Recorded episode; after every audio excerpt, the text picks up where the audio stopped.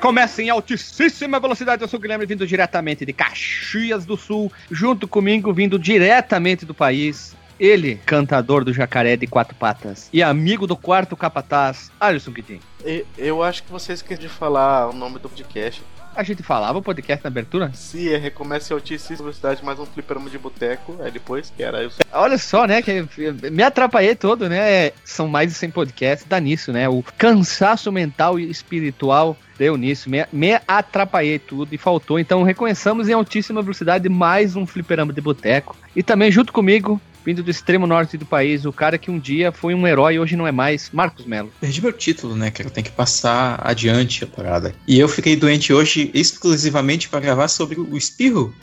do dragão. Entendi, entendi. Ah, ah, ah, ó, ó, metalinguagem, é. entre linhas do horizonte. Exato. Marcos Melo chegando aonde nenhum podcast chegou no nível de humor, né? O Praçódia foi posto em mesa, então. então. Sim, cara, aquele que põe a sua saúde em jogo pelo podcast. O que quer dizer Spyro? É espirro mesmo? Isso, de espirrar. O ato não. de espirrar é do, vindo do português, lógico. Então o cara tava fazendo o jogo e quando o, o dragão baforava, ele espirrou, aí veio Spyro. Ah, ah, olha aí, fica bonito. Não, brincadeira, inventei isso agora. É, eu acho, eu acho que deve ter alguma, alguma coisa a ver com espiral, na verdade, né? Spyro, alguma coisa assim. Mas o que, que você acha de deixar para a hora da pauta? Agora nós temos o momento pois é. pensador, é. né? Eu queria falar sobre o tempo, cara. Eu tô muito revoltado aqui. Só pra, pra quebrar a tradição do Guilherme. Cara, por que, que o, o, a nossa temperatura tá indo pro caralho, né, cara? Enquanto. Caralho não, tá pro caralho não. Não, não, não, não. Pro caralho nada. Tá indo pro, pro que tem que ir. Nós vamos botar uma observação muito grande. Eu moro no Rio Grande do é. Sul, é, é o estado mais ao sul do país, não é do, do continente. Aqui nós estamos ainda no inverno, teoricamente tem que fazer frio. Tu fica bem no meio do país, tu não, tu não tem muito. Do país não, do globo, tu não tem muito o que. Planeta, né? É, do planeta, planeta, bem na linha ali, na, na meiuca. Tu não tem muito o que reclamar, infelizmente. Ali bate sol o dia inteiro, né? Não é que nem o Fio Fox é, bate. Cara. Não bate sol, ali bate sol o dia inteiro. É, aqui bate sol e com vontade, velho. Esses dias aqui, para quem é do norte ou do nordeste, principalmente quem é do norte mesmo, que fica na linha, como o Guilherme falou, a gente tem enfrentado temperaturas, cara, que é, às 7 da manhã tá fazendo 37 graus e à tarde tá fazendo 42, 43, velho. Eu tô pra morrer tá aqui nessa porra. Tu tá fritando bife na calçada já? Ovo? Não, mas eu posso tentar. Eu posso tentar. Posso, posso tentar fazer uma costela de chão aqui. Nunca tive oportunidade, ó. Costela de, no chão. É o novo. novo nova no receita. Chão, é, costela no costela, chão. Costela na calçada, então, pode ser. Ou a moda calçada, né? Isso. Isso, costela na calçada da Oca. e tu, Alisson, tá muito quente aí? Os jacarés já estão tão direto dentro do banhado para se refrescar ou tá frioca? É, Friozinho tá, bonito. Tá quente, muito quente. Eu vou compartilhar com vocês agora no grupo hum. uma foto como eu tive que me vestir para entrar num local da fábrica lá hoje. Esse calor maldito que tá tendo aqui. É só uma máscara, Alisson, de Não, proteger a touca. boca. Tem uma Sim, touca. a touca do cabelo. Isso aí. Aí tem aquele capacete Escrito ADM, tu é administrador? Isso, eu sou administrador. aí tem umas luvas que não mostra aí, mas é umas luvas muito grossa de borracha. E eu tenho que usar coturno lá e calça. É calça que tem que ah, usar, É né? bom pra metaleiro, né? Metaleiro, quem é black metal, essas coisas, ajuda, né? E ainda tinha um avental, é. só que eu não precisei usar o avental nesse momento aí. É a vida, cara. O tempo é uma coisa muito obscura. Hoje de manhã eu tive que ir no um outro prédio da empresa pra fazer algumas coisas lá que eles pediram, né? Aí saí de casa, tava uns 28 graus, mas assim, ó, cheguei lá no prédio suando que nem um louco. Fiz o que tinha que fazer. Quando eu fui sair, só tava 10 graus. Não, 14 graus. É uma maravilha pro corpo humano isso aí. É, é confusão. Essa variação de temperatura. Caraca, eu saí, tinha um sol bonito, céu azul, eu de camisa. Aí quando eu saí, tinha baixado uma serração agressiva tava frio e começando a chover. É uma maravilha. Isso aí para as pessoas doentes, principalmente idosos, é uma maravilha morar aqui no Rio Grande do Sul. Coitado, um idoso que tem, já tem, o corpo já não é mais o mesmo, ou até pessoas que sofrem de outras doenças, principalmente crianças, né? Crianças sofrem muito com isso nessa época ou nesses dias de mudanças muito drásticas de temperatura, os hospitais, os postos de saúde enchem, né? É, acontece. Sim, mas... olha só. Deixa, deixa eu fazer uma última observação aqui de como que a, a temperatura, o que eu falei antes, né, da temperatura do planeta tá indo pro caralho. E não só a temperatura, né, velho? As condições climáticas em geral. Aqui em Manaus, é, eu, a, no momento exato dessa gravação, tá fazendo 31 graus. É, a umidade do ar, cara, isso não é comum aqui acontecer, inclusive, tá 63%. Aqui, geralmente, a umidade é 80%, 75%. O vento tá 3 km por hora. Enquanto em Bento Gonçalves tem 9 graus nesse momento, 0% aqui de tá chuva, 10. 81% de, de, de umidade, 81% em Bento, cara, enquanto em Manaus tá 63%. E lá tem vento de 6 km por hora, enquanto aqui tem vento de 3 km por hora. Aqui tá a sensação térmica de 8 graus. E amanhã vai fazer mínima de 8, vai ficar isso, vai. Vai ficar essas oscilações aí. E amanhã o tempo feio. E o vento aqui, bah, o vento é uma coisa muito filha da puta, porque não, não parece tão frio, mas quando bo- emboca o vento, ou como a gente tem uma expressão muito gaúcha aqui, quando emboca o minuano, aí fudeu. Aí sim, aí sensação é muito ruim, principalmente tipo de manhã cedo tu sai cabelo molhado, tomou banho, enfim, né? Deixamos assim. que É. Se um dia você for pro- vier para o Rio Grande do Sul no inverno, no auge do inverno, dependendo da cidade, não tem uma de João sem braço. braço. Traga roupa, por favor, traga touca, luva, meia, calça, muita roupa. Que se você é Meia tipo ali do. Marcos Melo, você vai morrer de frio, você vai ter o piripaque, o teu corpo não tá acostumado com temperaturas tão baixas. Tipo Marcos Melo, tu, tu viesse pro, pro Rio Grande do Sul, sei lá, no inverno de 2013, que nevou, fez temperaturas tipo de menos 5, menos tananã, com certeza tu ia ter um, sei lá, passar mal, ter algum problema de saúde rápido, assim, ó, no estalar de dedos, tu estaria Sim. no hospital lá pedindo ajuda, socorro, né? É verdade, cara. Eu até comentei com vocês aqui na época que eu tava na. Que eu tava em São Paulo, que eu peguei 7 graus lá, né? Era uma temperatura que o meu corpo não tava acostumado. E aí eu tive que andar todo encapadão e tal. E, e eu, vi pessoas de lá que estavam sofrendo com aquela temperatura. Também, Mas, que nem- enfim, eu- eu- eu- lembra o Cueca que gravou com o nosso Pokémon falando que ele nunca viu isso? Ah, sempre, eu sempre lembro do cueca. Ele fala: Ah, tá fazendo friozinho aqui de 28 graus. É isso aí, chega de temperatura, chega de tempo, nós não somos pessoas A gente podia fazer o spin-off, né? O que? O Esse podcast fliperama de tempo? um da. Flipper, Fliper- fliperama. É, fliperama. Como é que eu poderia chamar? Fliperama, Fliperama da do Patrícia tempo. Não, fliperama de tempo. Poeta. Uhum, Fliperama O tempo, no, bo- o tempo no boteco, ou conversa de taxista, porque taxista fala muito sobre, sobre tempo. Mas chega, Clima chega. boteco. Alisson Guidin, se a pessoa quiser enviar um e-mail para nós, para qual e-mail ela deve enviar? Ela envia para contato arroba fliperamadeboteco.com ou comenta no último cast que ouviu. E o Facebook e o Twitter? facebook.com barra e twitter.com barra. E se a pessoa quiser participar do nosso incrível grupo do Telegram, um abraço pra galera do grupo do Telegram, o que ela faz? Ela pode acessar o link que é o t.me barra fliperama de boteco ou clicar no linkzinho que tem ali no quadradinho azul do lado do site. Então, roda a vinheta.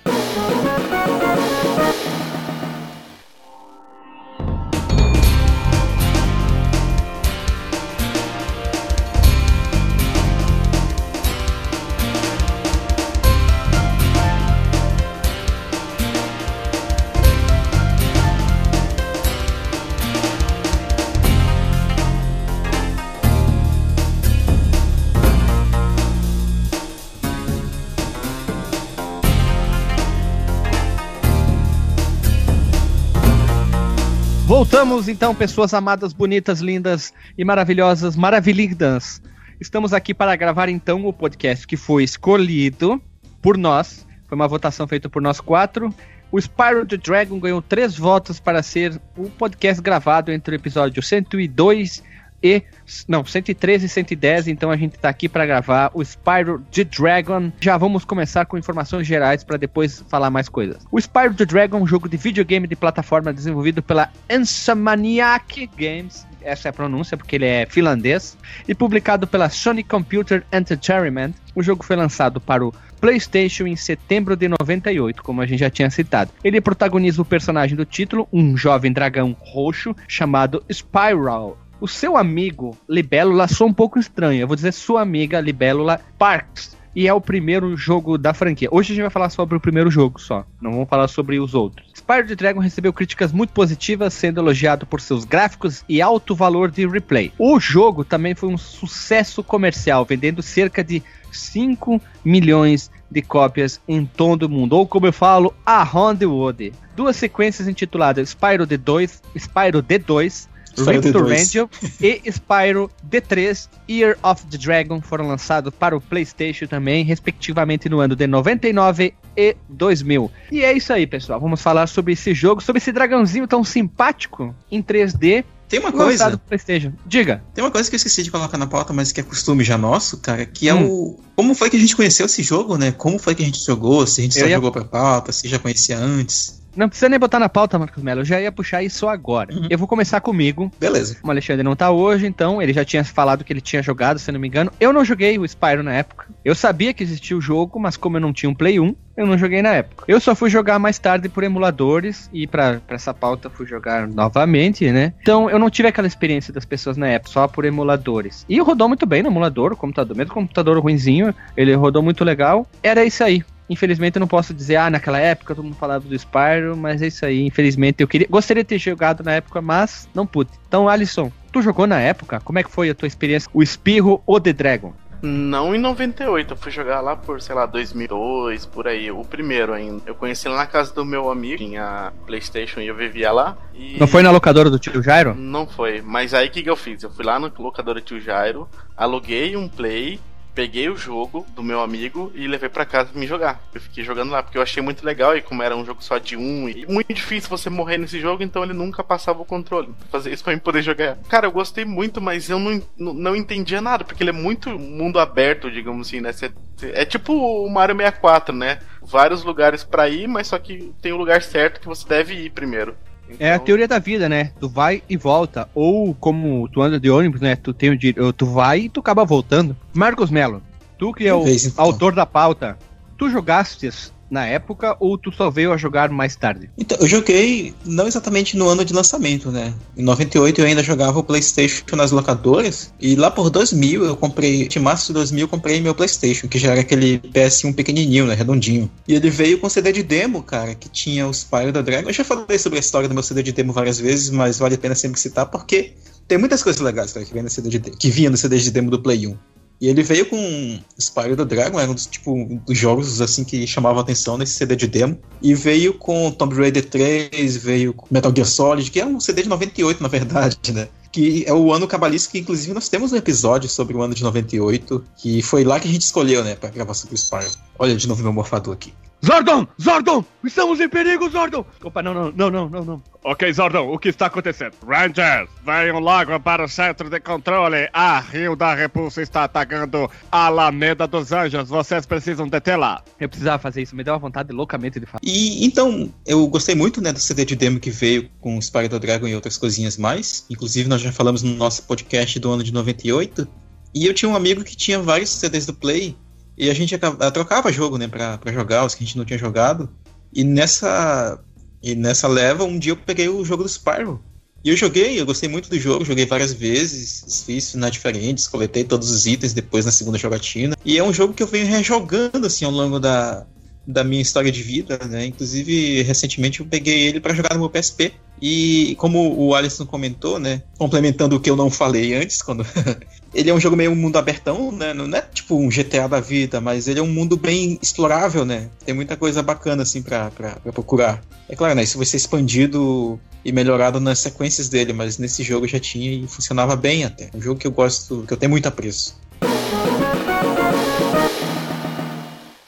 E vamos falar um pouquinho sobre desenvolvimento. O jogo, ele começou a ser criado, a ser desenvolvido, pensado, idealizado em 97. Um ano depois, ambos os jogos, chamados Disruptor e Crash Bandicoot, foram lançados pela Sony. O Disruptor foi aclamado pela crítica, não foi bem sucedido financeiramente. No entanto, os elogios incentivaram a equipe a continuar com a próxima empreitada. O Crash Bandicoot eu joguei. Esse Disruptor eu nunca joguei. Vocês chegaram a jogar os, os dois? Só o Crash, cara. O Disruptor eu vi muito falar nas revistas, mas eu nunca, eu nunca joguei, não. E tu, Alisson? Nunca nem tudo falar desse jogo. É tudo novidade aqui nesse podcast, então. Ah, mas o Crash é um jogo honestíssimo, cara. Assim, ele era um jogo difícil pra cacete, o primeiro Crash Bandicoot. Mas eu terminei, fiz, to fiz tudo, peguei todos os itens e tal, mas porque eu era, era totalmente sádico e masoquista. Mas, mas eu terminei o Crash Bandicoot, joguei bastante também. Tanto que o Crash Bandicoot teve aquele jogo aí pro, pro pro PS4, esse remake, onde que algumas pessoas mais novas estavam reclamando do nível de dificuldade do jogo, dizendo que era impossível completar algumas fases. Enfim, né? O É. Crash ainda tem um nome muito mais eh, ligado ao mundo dos games do que esse Disruptor. né? Mark Cerny, que era executivo da Universal Interactive Studios, aconselhou a equipe a criar um jogo com mais atração no mercado. A ideia de um dragão foi introduzida pelo artista da Ins- Insomniac chamado Craig Stitt, enquanto Alex Hastings desenvolveu uma engine 3D contendo alguns dos primeiros padrões de renderização de detalhes usados no Play 1. Durante o desenvolvimento do jogo, Spyro foi originalmente pensado e criado, já tem algumas demos, no tom verde. Mas os desenvolvedores achavam que era uma má ideia porque ele se misturaria com a grama. Ou mudaram para o roxo, a cor preferida do Justin Bieber. Houve muitas demos do Spyro lançadas que não tinham, que não tiveram, melhor, muitas diferenças entre si, além da música e algumas áreas sendo bloqueadas. Vai ficar o link no Porsche de uma foto já do Spyro no tom verde para as pessoas verem. E eu acho que o roxo torna ele mais amigável do que o tom verde. Ele parece ser mais, mais fofo, mais querido, mais amigo da galera, o tom roxo. Já que ele torna Sabe mais. cara? Não sei, eu não sei explicar qual o termo certo, mas ele parece ser um amigão da galera, sabe? Também, mas assim, eu me- ele me lembra o roxo, ele me remete um pouco ao Barney, sabe? O, o dinossaurinho. Ah, também, né? Mas o Barney é chato pra caralho, né? É, chatão. Mas era tipo uma parada infantil, sabe? O que mais que tem de roxo, assim, que é popular? Teve algum ranger roxo na história? Não, nunca, né? O Justin Bieber gosta da cor roxa. Só sei Justin isso. Bieber já tinha na época. Após Não, não, na um época do, não. Após um do, do, Ah, é, do após Street um. Fighter. É, eu imagino o jovem Alexandre, né, que não tá aqui nessa gravação, na época do, do Final Fight, já, já tendo desejos pela trans, né, da, da Poison, né? Pra maiores detalhes, ouçam o nosso episódio do Final Fight. Ah, mas é só no Mega que ela é meio roxa, mas ela é mais rosa do que roxa a Poison. É, é, é, no, mas no, no Sega CD era mais roxinha mesmo. Em uma entrevista, um cara chamado Ted Price afirmou que a Insomniac abandonou a série depois de lançar Spyro Year of the Dragon, porque suas ações eram limitadas por não poder segurar nada em suas mãos. Eu acho que Isso é- essa justificativa, cara, inclusive. Não sei, eu acho que eles precisavam de alguma desculpa. Bah, não vamos fazer mais o Spyro. Ah, ele não pode segurar nada, sei lá, ele não tem dedo opositor. Ah, ele é roxo. Ninguém gosta de roxo. Então foi abandonado. O É, Spyro. eles passaram, deram pra Universal, não foi, a licença, e aí eles deram pra, depois pra Activision e outras empresas, né, que fizeram outros jogos que não foram tão bem sucedidos assim. Mas o foco é só o primeiro. Mas o jogo tem uma história. 3D, PlayStation 1. Tudo isso proporcionava poder ter uma história, áudio. Então, Marcos Mello, qual é a história do jogo? Ah, então, olha só, realmente eu conto as histórias aqui. A aventura aqui do jogo, ela começa no mundo dos artesãos, né, que é o Artisan World, que eles chamam lá no jogo, do- dos reinos do dragão, presumivelmente na casa do próprio Spyro, no mundo chamado Stone Hill. A gente vai ver que esse, esse ambiente, né, do mundo do Spyro são, na verdade, vários mundos que têm reinos dentro desses mundos. E ele estava lá, né, nessa terra, no dia em que os dragões mais velhos, chamados Astor e Lindar, eles estão sendo entrevistados sob- para um documentário sobre o mundo deles. Poucos sabem eles que o vilão Gnostic Gnork, anteriormente eles tinham banido né, esse cara do Reino dos Dragões há muito tempo para o Ferro Velho do Dragão, que é o Dragon Junkyard. E de alguma forma ele ouve comentários depreciativos sobre ele, ele fica bastante chateado. Enquanto nesse exílio o Gnostic Gnork experimentou com magia, e neste dia fatídico ele decide lançar dois de seus feitiços mais poderosos um que congela todos os dragões dentro de estátuas cristalinas, né, dentro de cristais, e outro que transforma uma porção do tesouro dos dragões em um exército de gnorcs, né, que são aqueles, aquele, eu chamo de sapos, né, tipo os sapos gigantes que são os inimigos do jogo. No entanto, o Gnastic não consegue encarcerar o mais jovem dragão do reino, que é o Spyro, por causa do seu tamanho pequeno. Dá pra ver na, na- nessa cutscene que tipo, os raios passam por cima dele e não atingem ele. E buscando arrumar as coisas, o Spyro pretende liberar todos os dragões e viajando por esses reinos, Spyro enfrenta vários adversários e eventualmente consegue liberar todos os dragões que dão conselhos em troca. Isso é legal, né? Os dragões que a gente vai liberando, eles vão dando dicas de jogabilidade, dicas de atalhos, dicas de como fazer movimentos que não tem no, no- porque não tem tutorial, né? Esses dragões vão dando as dicas, né? É, E finalmente o um Spyro omelete, chega. como fazer sério, É. várias coisas, né? Brincadeira. É, e finalmente o Spyro chega, né, nesse ferro velho do dragão. Olha, parece um nome de um ataque de Cavaleiro do Zodíaco, né? Ferro O velho do dragão. Aham, claro, lógico. Ferro velho do nós- dragão! Aí vem o, o Shiryu. Onde o Gnast está esperando. Após uma batalha, o Spyro derrota né, o vilão, pondo a fim a trama malvada de uma vez por todas. É basicamente essa história, né? É típica de história de, é, de jogos de plataforma, né? Mas não precisava tanto, né? Afinal de contas, era um jogo de plataforma. Quando a gente faz muita coisa, chega a ficar um pouco chato até, como nós já comentamos no, no nosso episódio de Banjo-Kazooie, né? A história, ela é bem doida. Pyro uh, entrevistando os dragões para um programa de televisão, tipo, sei lá, o Faustão, o Gugu dos dragões. Aí, de repente, o cara tá vendo aquele programa sem uma TV Aí ele fica putaço e lança essa magia punindo os outros dragões, né? É. Mas é legalzinho. Eu, eu vejo que o jogo tem aquele muito foco infantil. Não consigo ver o, o jogo como um jogo voltado para um público mais adolescente e adulto, mas sim pegando muito infantil, porque ele pega muito aquela coisa de desenho criança, muito, tudo muito colorido, tudo muito bonito. Mas o personagem, É, ele- apesar disso, ele é, ele é carismático, né? Ele, tu consegue sentir um pouco Muito. de carisma por ele, né? A cor. Mas o Gnastic Gnor, acho que é um dos nomes mais doidos pra chefe. Ele não parece um dragão, ele parece mais um orc que saiu do jogo do Final Fantasy VII, né? É, ele não é um dragão, ele é tipo. um- um- esse, foi como tu falou mesmo, ele lembra mais um orc, né? Enquanto os, os minions dele lembram mais uns, uns sapos, né? Tipo uns mini orczinhos. As criaturas né, do jogo. Se você buscar por Gnastic Ignore no Google, você acha até um, um print lá de um, de um cara que fez o personagem no, no World of Warcraft. Você faz o transmog, né? Você Olha pega- só. Você pega alguns certos equipamentos e ele fica parecido. Só que daí você tem que ser um orc verde pra ficar igual. É Ah, mas mesmo, ele tô não- vendo aqui. Não é um chefe carismático, sei lá, ele lembra um pouco até o. O. O Koopa. O Koopa do Mario, sei lá, eu não sei dizer. Ele lembra um pouco um orc do mais do Warcraft 1. Ele, ele não é tão carismático assim como outros é. personagens, mas enfim, o compensação o Spyro ele é mais carismático por si só, né? E já basta muito por isso. E é sobre o carisma do chefão, né? Ele realmente não é um cara muito. Ele não chama muita atenção, mas os vilões dos jogos seguintes, né? Dos Spyro 2 e do terceiro jogo, eles acabam cumprindo bem melhor o papel do que o próprio Gnastic Gnor. Vamos falar agora sobre um assunto que vai gerar um pouco de polêmica. São dois assuntos que vão gerar polêmica. O gráfico. Vamos lá. Diferente dos jogos publicados antes pela Sony, como Crash Bandicoot e o Blasto, o Blasto nunca joguei, que possuem um estilo mais adolescente ou mais loucão.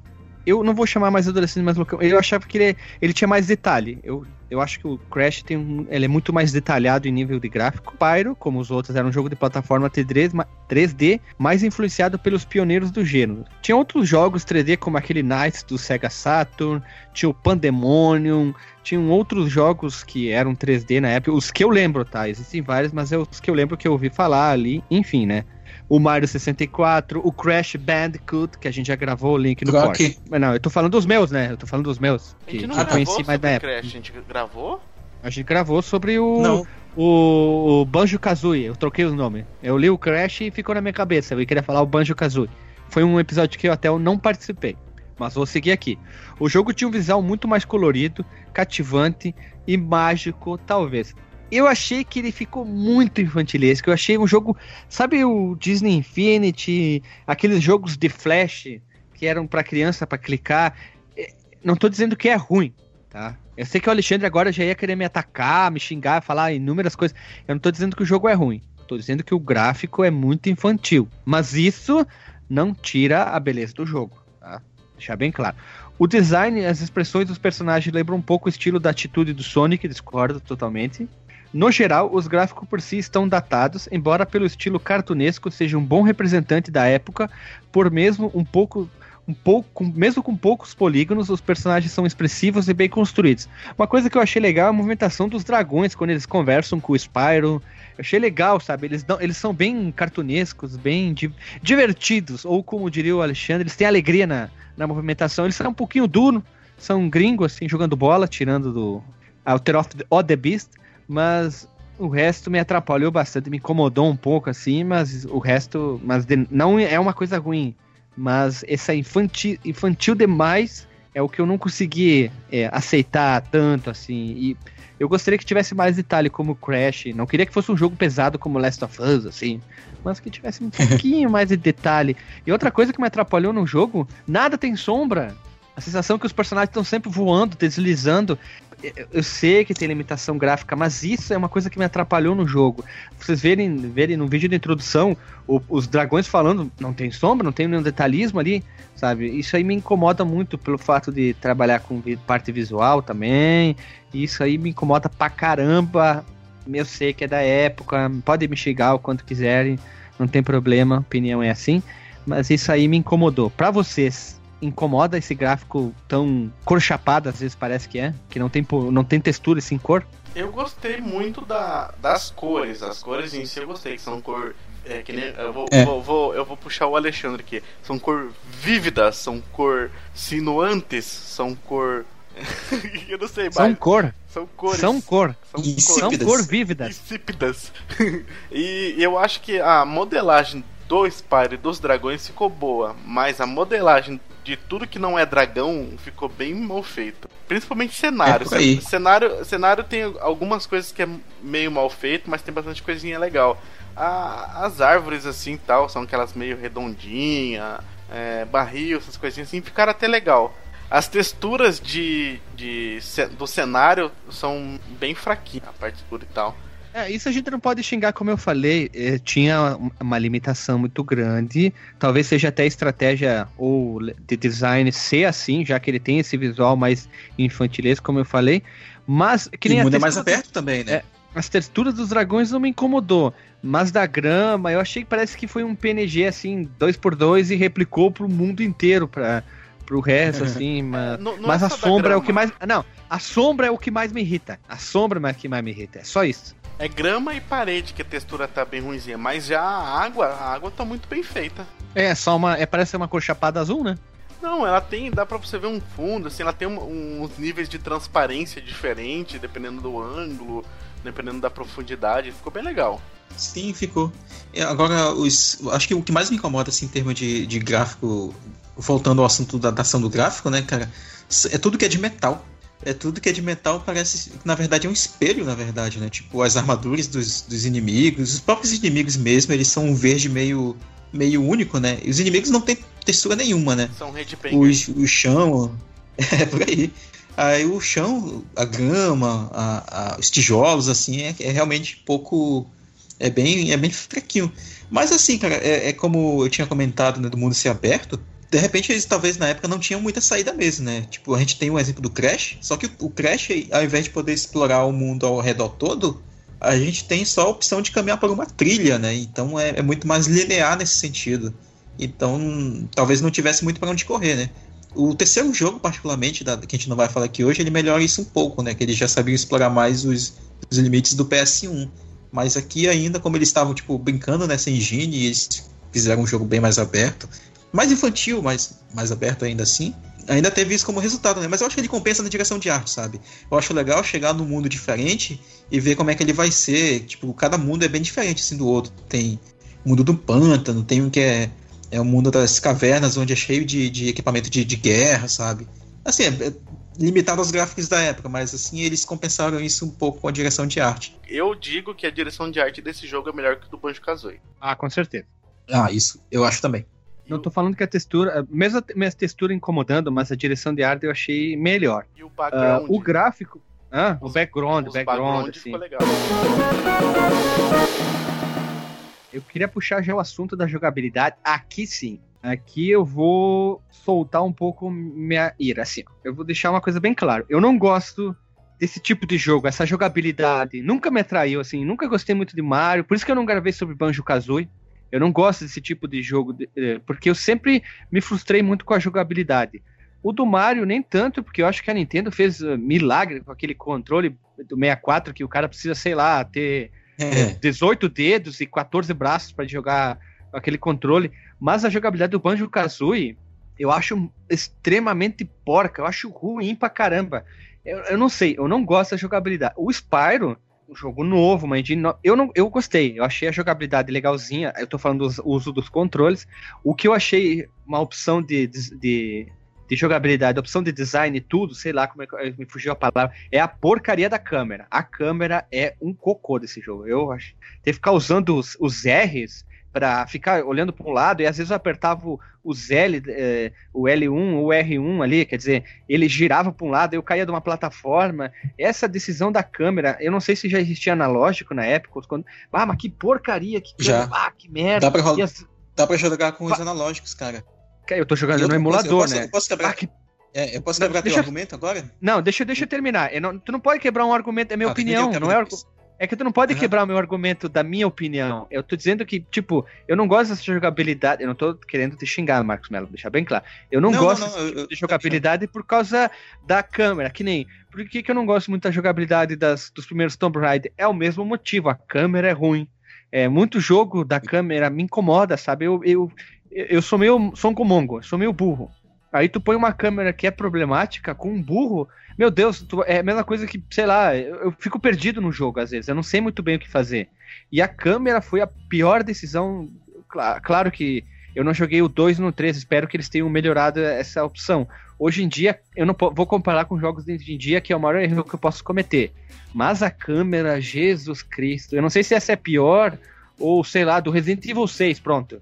Que a Resident Evil 6 Uhum. tem vários problemas na câmera, ou outros jogos simplesmente que a câmera buga e fica é, dentro das paredes, mas a câmera me incomodou pra caramba. Mas pulo eu gostei, a, a forma de correr dele eu gostei pra caramba, é, a forma como ele pula e plana, é, o bafinho dele de dragão lá, o Breath of Fire, né? É, essa parte eu achei sensacional, eu achei assim, ó, dá de lavada no, no Banjo Kazooie, só não consegue ser melhor que o Mario, porque aí a Nintendo é, é foda de competir, né? Mas do, do Play Então- 1, eu acho que, na minha, na minha opinião, tá? Eu não tô dizendo de é, opinião geral, na minha opinião, desse estilo de jogo é, 3D, das jogabilidades que eu tive a oportunidade de jogar, por enquanto do Spyro tá com a melhor tirando a câmera. É, cara, é- aí, aí- que eu vou. Assim, eu concordo contigo em vários pontos, assim. Eu só. Então, eu tenho vontade da gente gravar aqui, a- a gente já mais amadurecido, sobre o Super Mario 64 e todos os quatro, né? E se tiver mais algum convidado, todo mundo jogar ele hoje pra ver como é que tá, cara. Porque eu, eu acho que o, o Mario 64 ele, ele venceu bonito, cara. Ele, ele foi vencido pelo tempo absurdamente e ele é muito glorificado, assim. Muita É? gente não. É, muita gente não parou pra rejogar o jogo hoje, cara. A câmera do Super Mario 64, cara, ela é de matar, literalmente. Porque às vezes tu tá indo em frente e ela dá uma guinada assim contra a tua vontade e tu cai num buraco sem querer, cara. E porque o jogo é cheio de buraco. Assim, é um problema que eu Mas tenho é com o pior Mario. que o, é Acontece pior que o Spyro?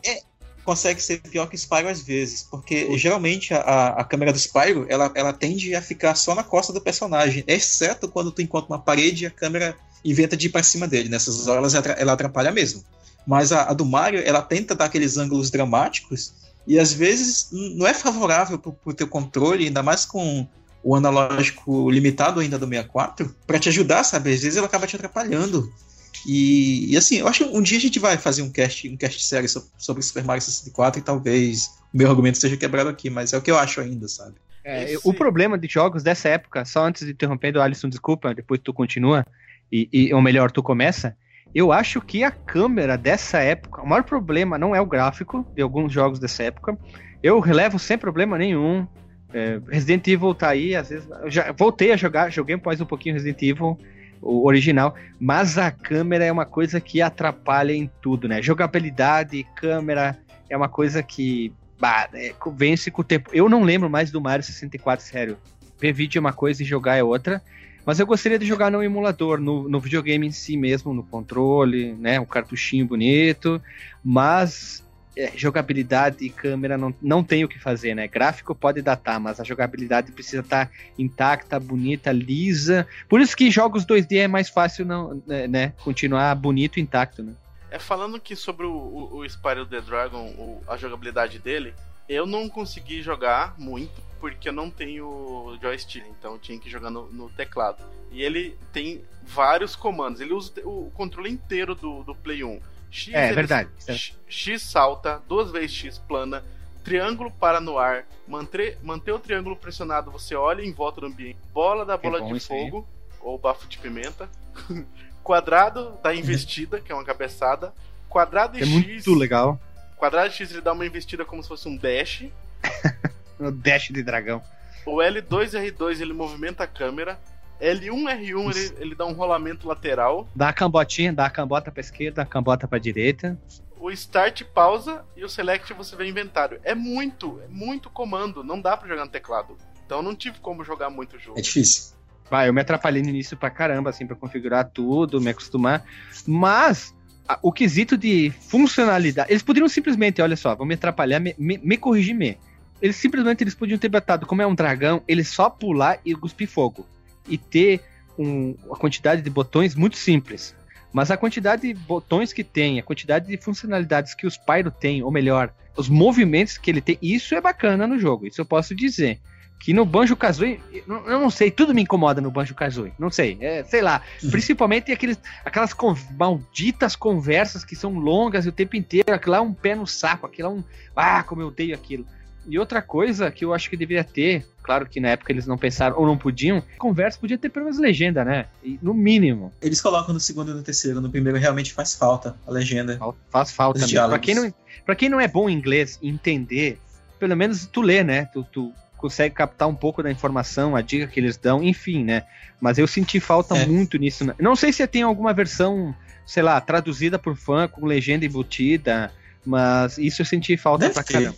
É, na época eu já conseguia, mas assim, eu, eu consigo entender o teu ponto de vista. Ó, só o Marcos ele era um de poliglota lá na, na tribo. Poliflota, né?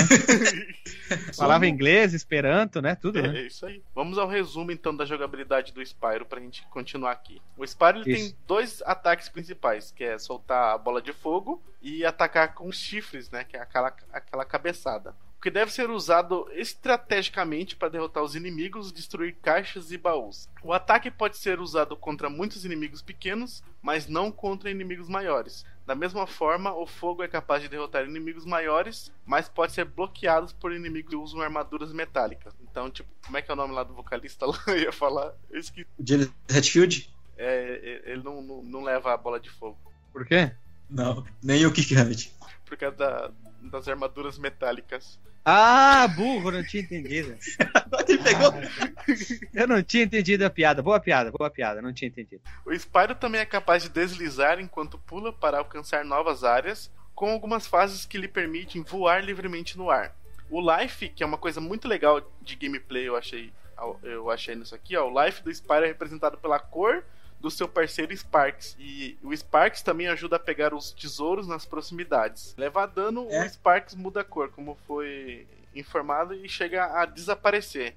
Deixando o Spyro vulnerável. Mas ele pode recuperar a saúde comendo borboletas geradas quando, são quando os inimigos pequenos são derrotados. Ou os animais pequenos. Isso. Diversos tesouros podem ser encontrados em várias áreas. É, agora, eu ia perguntar de vocês, vocês chegaram a a jogar alguma das fases de voo? Porque tem, como tu falou aí, cada reino tem, tem uma fase que, que tu vai voando direto, né? Sem fazer pausa no chão, né? Que tu vai voando e pegando os círculos, pegando os itenzinhos e, e. Só pegando colecionáveis, na verdade, né? Voando tipo, sei lá, Star Fox. Isso aí eu queria falar agora mesmo. Sabe por que, que me irritou Uhum. essa fase? Eu, não, primeiro assim, primeiro de tudo, eu achei sensacional a fase de. Eu só fui em uma, tá? Eu achei tri legal Uhum. essa ideia de eu ir pra lá, pra cá, pegar item, né? E, e enfim. Mas por que, que a porra do Spyro não pode voar no jogo inteiro, só nessa fase? Por quê? Me diz por quê, me diz na minha cara. Não, eu não vou ficar tão revoltado. Isso me incomodou, mas é no sentido de não entender o, a decisão do jogo. Ele só pode voar tudo. aqui, mas aqui ele não pode voar. Ele só pode dar o pulinho e dar a planadinha. Quer dizer que ele tem lampejos de voo? É uma Não. coisa assim, sei lá. Eu, Você não eu não sei, eu não entendi essa decisão. É, é porque em alguns momentos tem mais vento e outros não tem. Daí é aerodinâmica, entendeu? É, é, é tipo, a gente tava falando da temperatura mais cedo aqui da apertura. É tipo, Ah, não sei, não, não, não achei, eu achei. Não tô dizendo que é uma merda, eu só tô achando que a decisão de Uhum. fazer desse jeito não, não, não, não tem explicação. Eu- se o Alexandre achou um motivo pra incomodar por causa de uma corda, que é muito mais banal, Uhum. eu tô achando por uma coisa. Pode ser mais banal ainda. Então é minha vez de ser chato no podcast. E isso, eu não, não entendi por que existe uma fase que só pode voar. Tudo Ah, bem se ele fosse um- repente- um, um- se ele fosse um animal bípede não voador, e aí, exemplo, ele pegasse um item que proporcionasse ele voar naquele momento. Aí tudo É, bem. lembra que ele é um dragão jovem, né? Mas, mas por que ele só pode voar naquele pedacinho e não, não, não- mas, então- então não deixa ele voar nunca. Ou deixa ele só voar mais pra frente quando ele consegue, enfim, é, ter asas maiores, sei lá. Eu, eu não sei, eu não consegui decis- entender, entender essa decisão ali. Pô, os, os dragões maiores têm umas asinhas do tamanho de uns passarinhos, pô. Como é que eles iam voar também? Ah, o T-Rex tem um braço menor, menor do que um dente dele, ele consegue É, mas, que, ser mas, ameaçador. o que importa, mas o que importa é a boca, né? Os, os- os bracinhos dele de, de motorista de Kombi. É, o dragão. É, é o fogo dele que é ameaçador. Talvez ele Aí não ele vai precise voar voar. como? Com Olha, as é a asinhas de, natural, né, as asinhas de dragões. passarinho dele. Enfim, sem corda do Mickey hoje. É, Mas concluindo aqui, o jogo consiste em vários mundos diferentes, como eu falei, né? Meio mundo aberto, que você consegue acessar eles por portões. Como se fosse bem um Mario 64 mesmo, né? Com aquele quadro. Os quadros. Porta-retrato. É, esses quadros. Para avançar para o próximo mundo, o jogador precisa cumprir o objetivo exigido pelo balonista em cada mundo. Com uma Isso eu não. ent- Ali- Alisson, Marcos, me responda. Como eu tô jogando muito jogo hoje em dia, os novos também, eu me acostumei de uma maneira errada a o jogo me dizer o que eu tenho que fazer, né? Exemplo, como se fosse um MMO, matar quatro sapos, coletar 18 pedrinhas vermelhas e 17 verdes. Eu tem certos momentos que eu não sabia o que eu tinha que fazer no jogo. O costume de jogar jogos novos me des... eu, eu desaprendi a como jogar alguns jogos antigos. Eu não sei se naquela época era mais intuitivo ou não, mas eu, eu, eu fiquei em algumas partes. Pra onde eu vou? O que, que eu tenho que fazer? Qual portão entra primeiro? Qual entra segundo? E Ah, isso eu é fiquei- arbitrário. é, eu fiquei bem perdido no jogo. Eu ia para um lado, ia para o outro. Será que eu tenho que terminar essa fase eu volto depois? Será que ele é um Metroidvania? Qual é que é do pastel? Será que eu fizer isso, abrir uma porta lá no outro mundo? Tipo aquela parte que tem duas, duas fogueiras que tu acende lá. Será que ela vai habilitar uma coisa nesse mundo no outro? Eu, sério, eu tava tão acostumado com um jogo novo que eu me perdi umas partes no jogo. Entendi. É, é porque. Eu não sei, eu não sei, eu não consigo pensar assim dessa, dessa, dessa forma, porque realmente o jogo ele te deixa muito livre, assim. Tu pode ir, como eu falei, arbitrário, né? Tu pode ir em qualquer mundo ali que tá aberto, né? Qualquer reino que tá aberto pelo portão e tal. E eventualmente tem alguns mundos que tem algum puzzlezinho pra liberar uma fase. Uma fase ou outra. Geralmente são as fases de voo, né? Que tu libera resolvendo esses puzzles. Mas. Tirando, tirando de resto, cara, dá pra te fazer só as fases normais mesmo e cumprir os objetivos do balonista geralmente não são difíceis, sabe? É só, tipo, ele falar, ah, para passar pro próximo mundo, é, vou te levar pro próximo mundo se você me trouxer dois ovos de dragão, que os ovos estão espalhados, né, pelas fases, tu coleta os ovos. Ou então, ah, se você conseguir dois mil é, diamantes, aí eu posso te levar e tal. É tipo o, o preço dele pela passagem, né? Dá pra resolver, sabe? É, tipo, não tem muito. Nesse sentido, não tem muito segredo mesmo, sabe? Tanto que muita gente fala, pelo menos muita gente que terminou o jogo, fala que o jogo é fácil justamente por causa disso, sabe? Tu pode terminar ele sem ir atrás de, de todos os segredos. Agora, se tu fizer todos os segredos, tu, tu, tu tem um final mais. um final extra. Eu achei o jogo fácil até nesse quesito, né? Ele não tem grandes Sim. desafios. Eu morri caindo na água. Tem umas horas lá que eu fui de burro e não tinha visto uns buracos, ele cai dentro de uma água. Eu, eu morri várias vezes em bo- bobagem assim, sabe? E, e meu burro. E chegou uma Hum. hora que eu não aguentava mais mesmo o jogo. Eu tava meio de saco cheio, vai pra lá e coleta, coleta, coleta, coleta, coleta. Eu, bah, eu não aguentava mais, eu me sentia um dragão sacoleiro, sabe? E aí eu ah, não aguentava mais, eu tinha, eu tinha salvado uma montoeira de dragão. E putz, e cadê o. cadê- é, é, porque a vida funciona assim: tu faz uma coisa, tu quer alguma coisa em Uhum. troca. E às vezes parecia que eu não tava recebendo nada em troca do jogo, ó. Sabe? Aí eu, bah, não aguentei, não aguentava mais, tava de saco cheio, aí eu, bah, parei de jogar. Eu acho que tava, É, sei lá, na metade do jogo. Nesse sentido, ele é, bem, ele é meio Goof Troop, sabe? Olha a referência. Porque tu não tem tantos colecionáveis, né? Mas eles meio que vão se repetindo né, ao longo do jogo, né? Tipo, tu tem diamante, né? Que tem, no- inclusive, no Goof Troop, né? Os rubis e Mesmas cores. pedrinhas de outras cores. Mesmas coisas, tá- talvez até. E tem, e tem os ovos, né? De dragão pra coletar. Que dá pra ver pelo inventário quantos tu tem, né? De cada fase. E aí ele te informa, ah, nessa fase falta coletar três. E aí tu vai procurar eles e tal. Eu não lembro se tem como achar. Isso é uma coisa que às vezes eu ficava perdido. Porque quando eu queria fazer o, o final verdadeiro, eu tinha que coletar todos os itens de todas as fases. Né? Tipo, eh, as 100, os 100 pedras daquela fase. E mais o ovo do dragão, que às vezes estava num lugar que era difícil de achar. E aí ficava perdido mesmo, cara. O primeiro ovo de dragão fica em cima da, daquela parte da grama, logo que tu sobe na primeira torre, tu pula, tem um carinha Isso. como se fosse Sony um Hill. azulzinho, e ele tá correndo de ti, tu tem que É ficar correndo atrás dele, né? É, então, que nem exemplo esse primeiro. Isso, isso aí eu achei legal. Eu caí várias vezes na parte de dentro da, do cenário, mas depois eu fui atrás. Mas isso aí eu achei bacana, essas coisas. Mas essa eterno pega item, pega item, pega item, pega item, pega item, e mata uns bichinhos gigantes estranhos. Isso aí chegou uma hora que tava chato, sabe? é, tava repetitivo Aham. demais o jogo, né? As fases estavam legaisinhas, assim, os cenários e tal, mas o resto tava me começando a me encher o saco, sabe? Não é culpa do jogo, talvez não tava no momento de jogar um jogo assim. Apesar que o Como Banjo é o estilo mesmo, né? é, o Banjo é um pouco assim, o Mario é também um O pouco Banjo é assim. pior. O Banjo é muito pior, cara. Pior. É, o o Banjo- ápice disso, eu vou te dizer, é no Donkey Kong 64, que eu espero que a gente nunca grave um podcast. Eu não sei Nunca que, joguei. que o- os ouvintes peçam, cara. Eu já joguei, cara. É uma tristeza, assim, de coletar. É, o Emanuel Braga, que já citei aqui várias vezes, já gravou com a gente, a gente vivia zoando esse jogo porque ele é o ápice, assim, de, do, do gênero de coletar, né? Tipo um subgênero de plataforma, assim, de que tu vai coletando coisas pra abrir outras coisas pra coletar mais coisas e assim vai. Ah, sacoleira. É um jogo Uhum. de sacoleiro, mais É. ou menos. Pois é, e nesse sentido, o Spyro, ele até. É, é, qual é a palavra que eu queria falar? Inoxidável contigo? Porque tu pode terminar o jogo.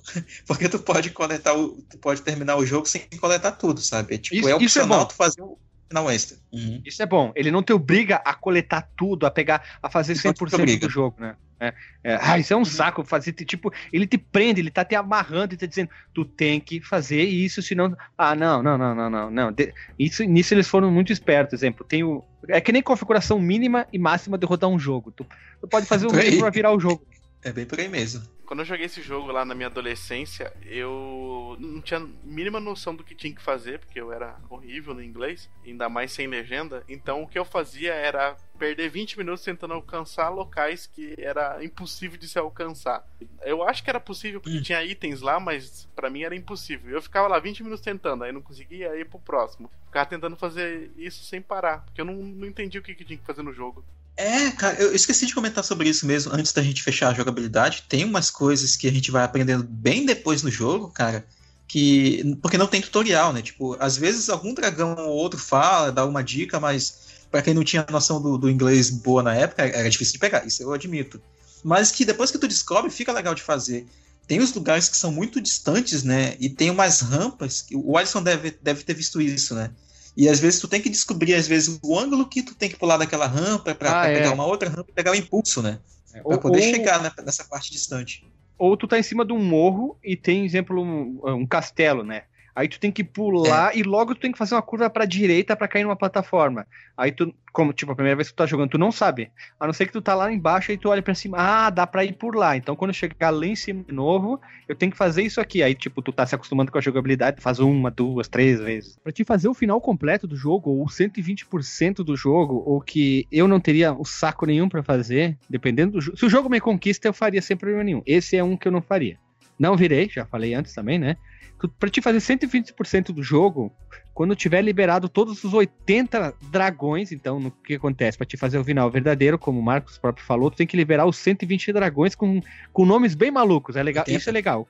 É, 80 dragões. Cada vez que tu, tu salva ele, que eles estão naquelas estátuas que parecem gelatinas, tu chegar perto deles. Exemplo, tem o Thor.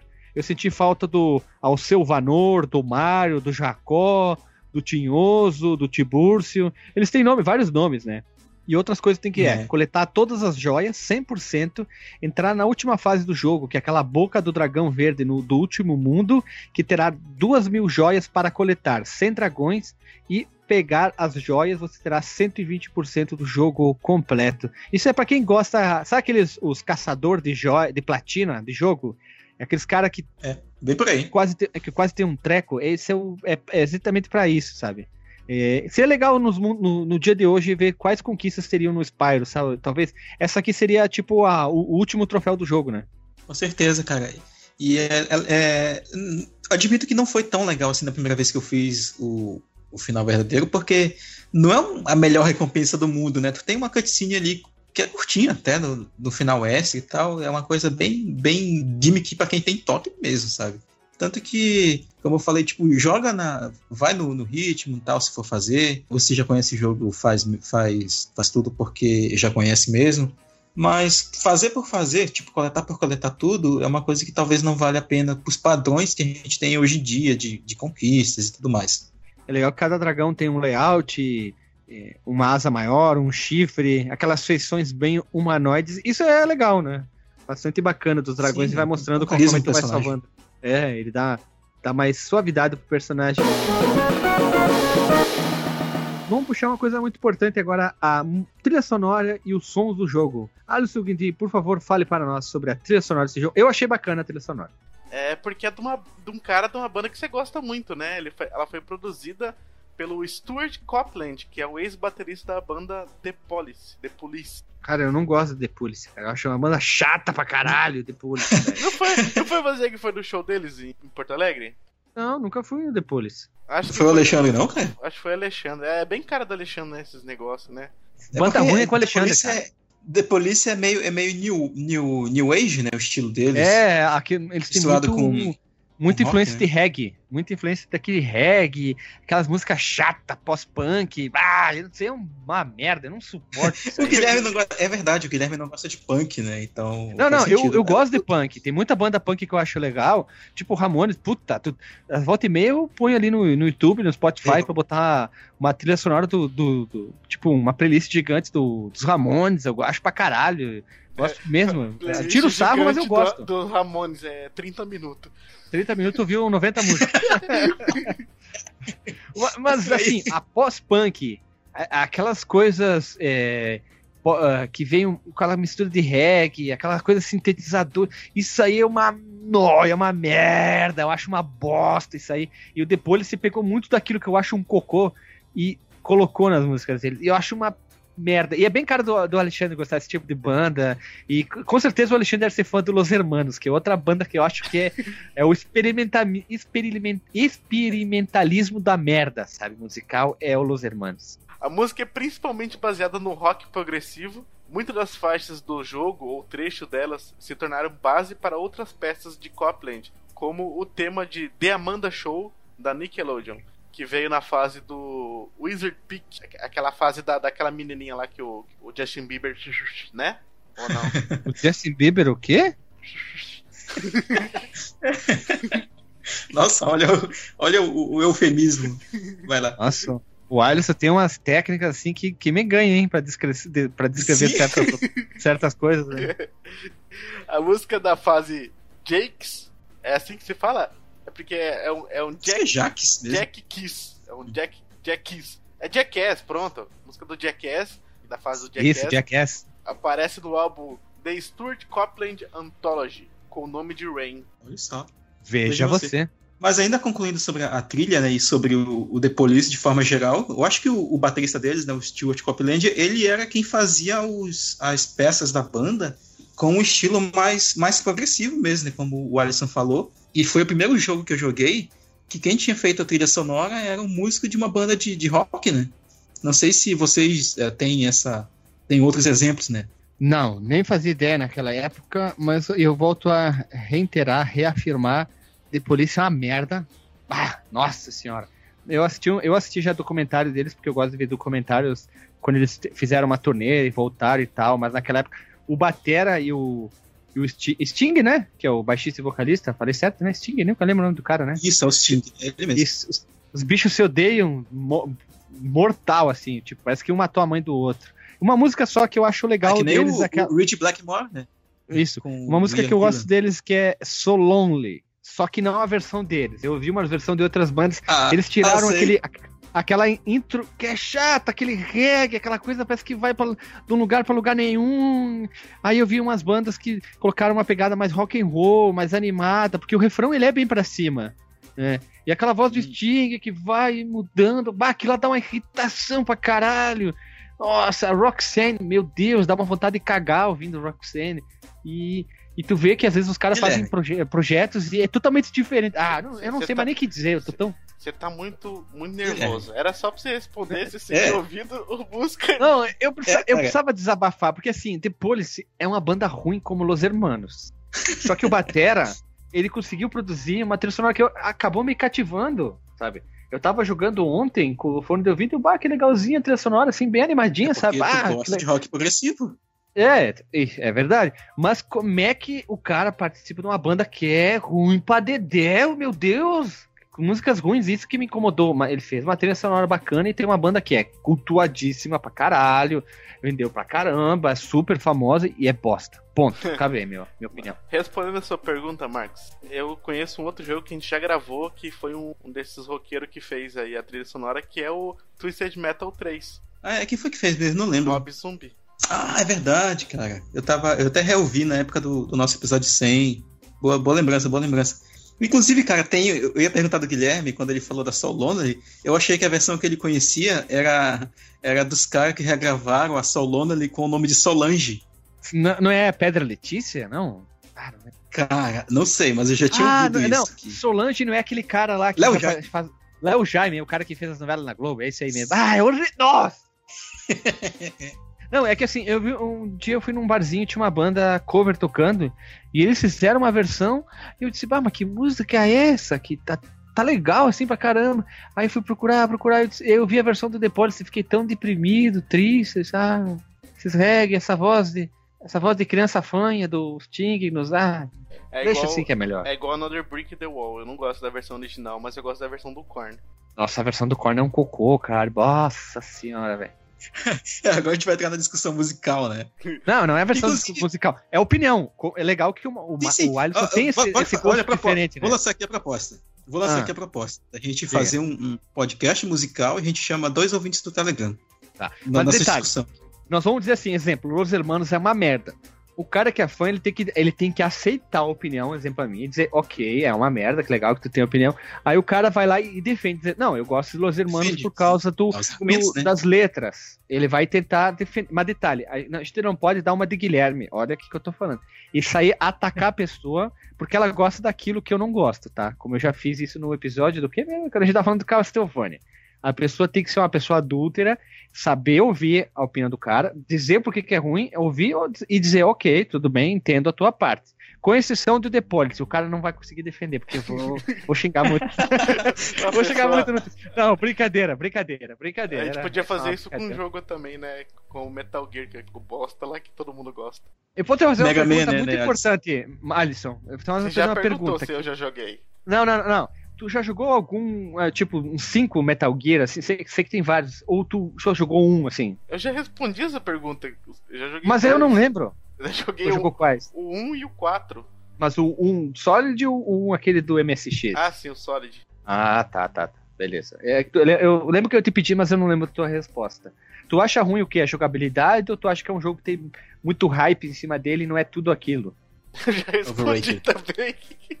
Eu não lembro, cara. Sério, eu não consigo lembrar. E qual, e qual Não episódio? lembro, que sério, eu, sério. E qual episódio que eu falei sobre isso? Pô, mas se eu não lembro a tua resposta, eu vou saber do qual episódio, pô. Eu não jogo da, eu não gosto da jogabilidade, de ficar desmaiando carinha lá, essas coisas. E eu tentei jogar Ah, o do, então do tu não go- Nintendinho, cara. Eu não consegui passar Ah, então tu não gosta de cachorro. jogo stealth, então. Tu não gosta de jogo stealth. Não, eu gosto de Splinter Cell. Ah, mas. É, que os dois são grandes concorrentes um no outro, né? É literalmente Splinter Cell versus Metal Gear. É que nem FIFA e PES e, e vai, assim, né? Normalmente um, Dota não gosta, um não gosta do outro, né? Dota e LoL, Street Fighter e Mortal Kombat, sei lá, né? Enfim, ficou uma ideia de podcast, ponto, e vamos pular pro próximo assunto. Puxando aqui o próximo tópico, que esse é realmente pra quem. Não precisa nem ter terminado, mas assim, para quem conhece o jogo, é o fase a fase, né? O clássico aqui do, do fliperama de boteco, já desde os tempos mais primórdios. Não tão primórdios assim.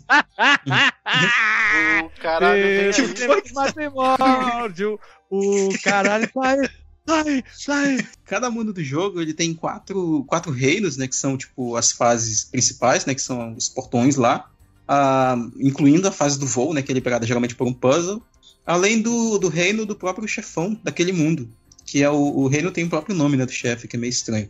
Os mundos são artisãs, que é o eu comentei que é o primeiro mundo, que é onde tá rolando a entrevista lá do, do talk show dos dragões. E o chefe desse mundo é o Toast. Esse. Cada mundo ele tem, ele tem tipo um hub, né? Um- um mundo central, onde tipo, tem várias coisas ali para encontrar, para coletar, para explorar. E dentro desse ambiente tem esses portões, né? Incluindo o portão do próprio chefe. Incluindo esse Ele é chefe. o. Talvez. Ah, Uma coisa que a gente não pode deixar de, é, de falar é que esse chefe tá no Mortal Kombat. Hã? o- ah, puta merda! Olha, só, eu, eu, eu sou. Ah, eu sou. assim. Ou se. Olha o Alisson, né? Exatamente. Metalinguagem total nas suas afirmações. Parabéns, Alisson. Agora tu foi From Hell total. From Hell, parabéns. From Hell pra ti. Camisa From Hell, Alisson. do lado do Scorpion. E, é legal que o- esse, o hub desse mundo é bem carismático, né? Que tem tipo um castelo grandão e tal, e dá pra, dá pra andar por, dentro, por baixo dele, na verdade, não por dentro Mario dele. 64, né? Hã? É, é, bem, é bem parecido, é, eu ia comentar, é bem parecido com o, o, o mundo inicial do Super Mario 64, né? E aí o chefe é o, é o. Como é? O Toasty, que é um. Os chefes, desse jogo eles são bem genéricos, cara. Isso é uma coisa que eu, que eu admito que eu Cara, não que gosto é muito, não. segundo, velho. Parece uma, ma- parece uma cenoura de chinelo, cara. Que, e de óculos escuros. Aí, o primeiro aqui, por fáceis exemplo, parece a morte. É, é, a- o primeiro parece a morte de, de vermelho usando um- uma cabeça de abóbora, né? De, de Halloween e tal. A broba, Aí a os- broba, a broba, a broba. É, uma abóbora, isso. É, o broba. Jeremun, né? Pra quem é do, do, do- Nordeste. Jeremun. E o segundo mundo aqui é o Peacekeepers, que, que é a terra natal dos dragões militares. O tema do jogo é todo centrado na parte militar, tem mais torres, assim. Lembra um pouco, sei lá, aqueles jogos de, de, de guerra mesmo. Uma torre de observação. O, o, o WoW também, em algumas fases do Warcraft 13, enfim, porque é meio deserto Verdade, em algumas partes. meio deserto, tem umas montanhas e tal. E o chefe desse mundo aqui é o Dr. Champ, que parece a cenoura gigante que o, que o Com chinelo Guilherme e óculos. E babador. Chinelo. Ah, é. Babador, é. Babador, tá certo. É a armadura dele, né? Que parece de é um babador de metal, sei lá. Aham. Aí o, o terceiro mundo aqui, que tem os, os reinos e tal, é o Magic Crafters, que é o mundo dos dragões que praticam magia, né? O mundo dos dragões mágicos. E o dragão que do é o- Harry acho Potter, que o né? chefe. É, que é o, eu acho que é o design mais preguiçoso, assim, de, de chefe, que é o Blowhard, que é um nome meio sugestivo, assim, eu acho, sei lá. Que é, É um, um furacão. pornográfico. É uma criaturazinha no topo de um furacão, né, que vai soltando raios pra te afastar dele. E você vai percorrendo, né, a fase do chefe até chegar no, no topo de, um- de uma montanha e, e derrotar ele, né, usando o bafo de fogo. Que é, é- não é muito difícil, mas assim, o chefe é bem qualquer coisa, cara. Mas eu acho legal esse mundo porque, porque aqui eles introduzem a, as esteiras, né, pra pegar velocidade, e tem a, e a fase do gelo. Qualquer fase do gelo geralmente é bem carismática e tal. O próximo aqui é o Beastmakers, que é o mundo dos dragões que criam monstros. E o chefe aqui é o metaleiro, né, o Metalhead. Esse aqui é o chefe mais, mais legalzinho, assim, talvez um dos mais difíceis também. O mundo aqui é tipo um pântano. E, e se tu cair nesse, nessa, nessa água verde do pântano, tu morre. É um mundo talvez assim dos mais sombrios assim do jogo, mas eu acho bacana também. E alguém chegou a chegar nesse, nesse, nessa, nessa parte do jogo já de vocês? Cara, eu cheguei nesse mundo ali, logo no início, chega pra mim. Chega. Disse Uhum. chega, acabou. Eu não aguentava mais esse coleta, coleta, coleta, coleta, coleta, coleta, coleta. E uma coisa que é, que é legal do jogo e ruim ao mesmo tempo e estranho é que assim, quando eu matei, exemplo, o primeiro chefe lá, o, o, o Toast lá, eu matei ele, tá aí, não vai pra próximo mundo automático? O que, que eu tenho que fazer? Eu não sabia que eu tinha que ir no balonista. Porque eu não tinha ainda. tá, é. Quando eu fui explorar a fase, eu não sabia que tinha que ir nele dizer, opa, tu vai pra próxima fase, sabe? Tipo. E eu fiquei andando pelo cenário até achar ele. dentro, tu vai explorando tipo as torres dele, pulando por cima e tal, e, e descobrindo as coisas que estão no, no- telhado, geralmente, desses castelos e nas torres. E, mas o, o legal dele é que tem umas, plataformas, umas plataformas que fazem o Spyro voar, né? De um, de um lugar para outro. E, e eu acho que devido a ter essa- esses buracos e essas ilhas flutuantes, seja um dos mundos mais difíceis assim de jogar. E, o chefe também aqui é o, é o Jacques, Jacques, o, como é que o Alisson falou? Já custou. É o Jackass. É, pode ser. Jacan, é o É um- do Masterchef. É o- É, que é um bichinho que fica dentro de uma caixa de. dessas caixas de susto, né? Que tu. Ele vai lá, te dá um susto e, e tu manda fogo nele. Também é qualquer coisa. Como é que é o barulhinho que faz? Como? O barulhinho que você fez aí que faz quando abre a caixa? Blank? Não, Sei lá.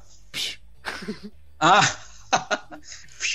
e e o, o último mundo é o Gnasis World, que é o mundo do Gnassi. Do Gnassi Nork, que é o chefe. Que tem chefe o Gnassi Nork. Que.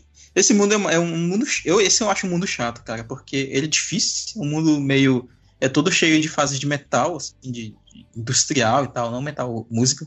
E, e o chefe é o, é o Nork, é o Gnassi Nork mesmo. E não é difícil assim de matar ele, é só correr atrás dele, encontrar ele a tempo e dar uma baforada de fogo. Aí disso tem uma cutscene do final do jogo, né? Que a gente até contou a historinha. Aí finaliza. Pessoal, estamos chegando já ao finalzinho aqui. Vamos falar sobre o legado do Espirão de Dragão. O site GameSpot avaliou o jogo com a nota de 8.3, descrevendo-o como um, tendo gráficos muito bons para a época e sendo um dos primeiros jogos de plataforma 3D bem sucedidos para o Play 1. O jogo também foi elogiado pela jogabilidade e a trilha sonora altamente memorável, mas a banda ainda é uma merda. Embora o jogo possa ser considerado muito fácil para alguns, eu não, Alexandre, responda nos comentários. Você virou Spyro the Dragon? Ponto.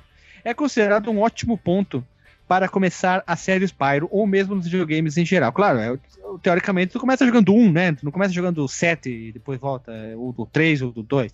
Sucessores do jogo ainda no PS1 são bons quanto, e aprimoraram bastante a jogabilidade introduzida aqui, como a gente falou, Spyro 2 Rip to Rage, Spyro Years of Dragon. A câmera foi consertada, foi implementado o uso dos dois analógicos nos outros Spyro, Marcos Mello?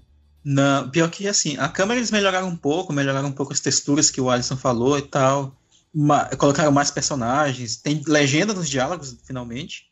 A câmera melhoraram pouca coisa, cara. Os dois analógicos, cara, eles tem, tem uma discussão sobre isso. O primeiro jogo que usou os dois analógicos do PlayStation, propriamente como a gente conhece hoje, foi o Escape, cara, que foi lançado em 2000.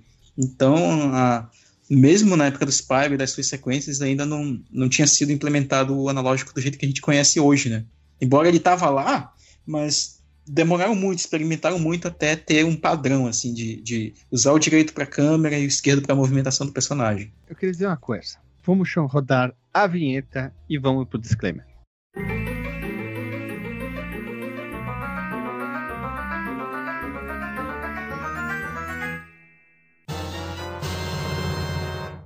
Voltamos após a vinheta e já vamos pro disclaimer direto.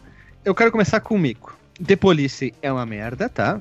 O Batera foi muito bem nessa trilha sonora, muito legal, gostei. É uma, uma trilha sonora com uma vibe pra cima, divertida. O gráfico envelheceu um pouquinho mal, mas a câmera ainda é uma coisa que me atrapalha pra caramba. Mas se você é uma pessoa que gostou de jogos como Mario e o Banjo Kazooie que a gente já gravou aqui, você vai ficar deliciado com esse jogo, vai se divertir bastante. Você vai para cá, vai para lá. Ele não é um jogo compl complicado, mas ele se tornou um jogo muito cansativo, na minha opinião. Aquele vai para lá, vai para cá, coleta, coleta, coleta, coleta, coleta. Queria botar onde, saber onde ele bota aqueles diamantes dele, se ele bota no rabo dele, nas asas, se ele tem a bolsa infinita lá do gato Félix, sei lá. Mas esse eterna coleta, coleta, coleta para poder passar de fase, sei lá. Eu acho que eu não tenho mais saco para jogar esse tipo de jogo. E era isso, era isso aí. Uh, tu, Marcos Melo, qual é o teu disclaimer sobre o jogo? Eu, eu, começo a repensar a vida, assim, quando eu pego os, vários jogos da mesma época e, e, fico analisando, assim, profundamente eles, né? Eu fico pensando que vários deles, assim, que eu não joguei, qual seria a minha impressão, né? Por exemplo, é, vamos pegar o concorrente ali do Mario, porque a gente sempre fala do Mario. O, o Sonic, sei lá, eu nunca terminei o Sonic Adventures. Como seria a minha vida hoje se eu pegar e ir numa sentada só o Sonic Adventure até o final? Talvez eu tenha a mesma, a mesma impressão que o Guilherme tem. Porque, tipo, o Spyro é um jogo que eu, que eu, que eu, eu gosto, sabe? Eu gosto de rejogar ele. Mas eu, eu percebo, assim, todos os defeitos que a gente comentou aqui, se, tipo, eu sei que ele tem. Mas eu consigo enxergar ele como um jogo da época e um jogo que, que também me marcou pessoalmente, né? Assim como a gente já comentou do Goof Troop, assim como o, o Alisson já comentou pelo, pelo Half-Life, o Guilherme pelo Carmageddon, assim, tem aquele jogo que não é perfeito, mas ele tem um valor pessoal, né, pra, para cada indivíduo. E o Spyro é um desses jogos, né? Além, eu sei que outros jogos melhoraram ele, embora eles não tenham uh, sido tão reconhecidos, né? Por isso. E principalmente o que veio depois, né? Depois que a, que a licença do, do, do personagem foi vendida, né? Mas é isso, cara. Eu, eu recomendo o Spyro para quem gosta de jogos de plataforma.